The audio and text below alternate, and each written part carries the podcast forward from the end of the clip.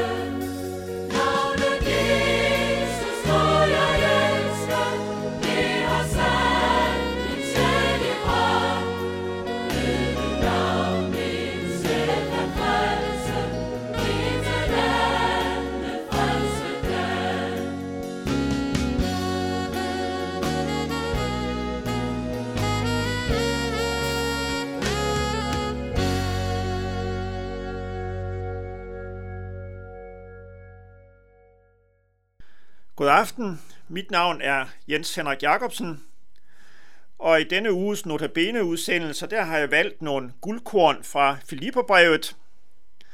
Det er et brev, som rummer mange dejlige ord og tanker, og øh, i dag vil jeg stanse op ved det, som vi kalder for Filipperbrevshymnen.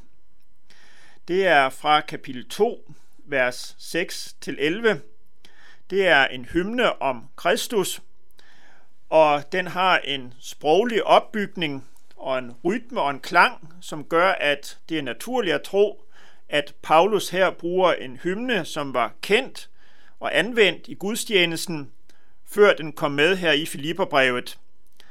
Så det er altså en slags oldkirkelig salme eller hymne, vi her har,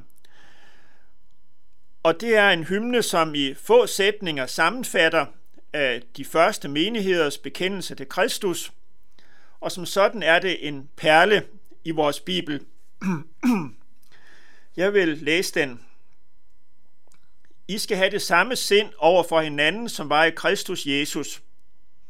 Han, som havde Guds skikkelse, regnede det ikke for et rov at være lige med Gud, men gav afkald på det tog en tjener skikkelse på og blev mennesker lig. Og da han var trådt frem som et menneske, ydmygede han sig og blev lydig ind til døden, ja døden på et kors. Derfor har Gud højt ophøjet ham og skænket ham navnet over alle navne, for at i Jesu navn hvert knæ skal bøje sig i himlen og på jorden og under jorden, og hver tunge bekende, Jesus Kristus er Herre, til Gud Faders ære.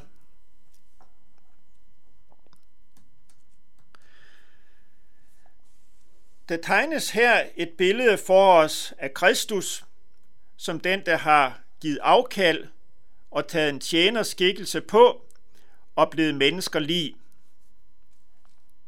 Han havde Guds skikkelse.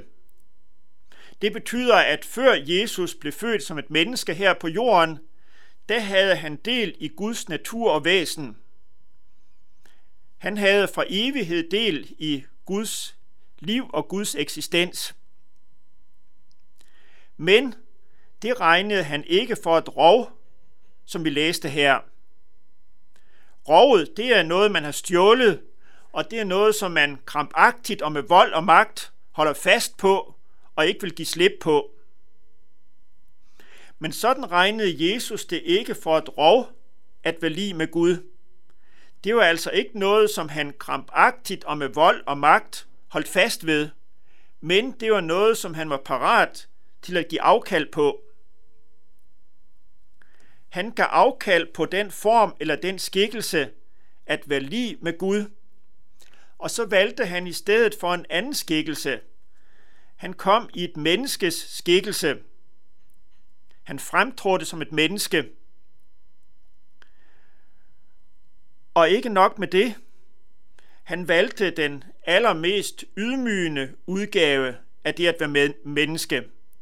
Han gjorde sig selv til tjener. Han tog en tjeners skikkelse på, som vi læste.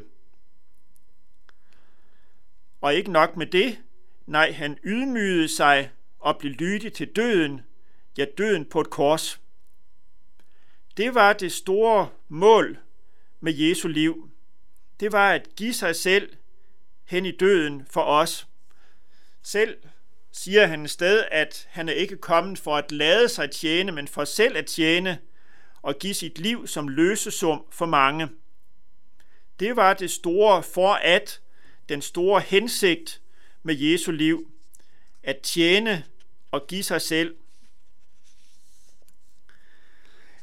Vi betages umiddelbart, når vi hører om mennesker, som giver sig selv for andre – Mennesker, som med fare for deres eget liv redder andre. Vennen, som kaster sig i vandet for at redde en druknende ven. Eller brandmanden, som går ind i et brændende hus for at redde et indespærret barn, måske, og måske med fare for sit eget liv og helbred. Eller modstandsfolkene under 2. verdenskrig, som offrede noget af deres egen sikkerhed for at hjælpe andre og hjælpe fædrelandet. Og de eksempler kan være med til at illustrere og kaste lys over, hvad det var, Jesus gjorde for os. Hvad enten vi tænker på vennen, eller på brandmanden, eller modstandsmanden, ja, så kan vi også tænke på Jesus. Selv siger han et sted, større kærlighed har ingen end dette at sætte livet til for sine venner. Han gik ind i den største modstandskamp af alle – kampen mod døden og djævlen. Han kastede sig ud i vores verden, den dødsmærkede verden, for at redde os, selvom det kostede ham dyrt, selvom det var med livet som indsats. Lydig til døden, ja døden på et kors. Men alt det var en del af Guds store plan – og derfor endte det heller ikke bare med døden og korset. Der kom en fortsættelse. Derfor har Gud højt ophøjet ham og skænket ham navnet over alle navne, læste vi. Var det endt med døden på korset, ja, så havde det måske nok været en smuk skildring af et menneske, der offrede sig selv og gav sig selv hen for en sag, men heller ikke mere. Der havde ikke været liv eller sejr eller frelse over det men det endte ikke med korset eller døden. Gud har højt ophøjet ham. Han opstod fra graven.